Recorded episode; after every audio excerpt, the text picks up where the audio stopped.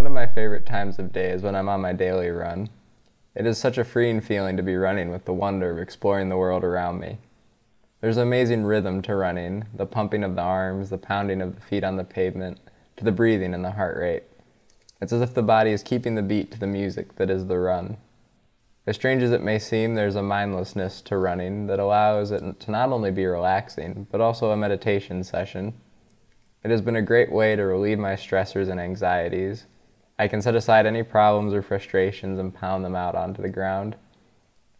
Being on a running team or going on group runs makes the experience even better. It's as if you're part of a pack of wolves looking out for one another, pushing each other to do better and go faster. Being a part of a group allows the runners to have a sense of community and share their love of running, and have fun.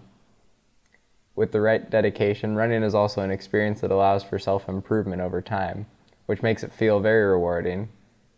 Perhaps it's the challenge of running that makes it great because if it was easy, everyone would do it.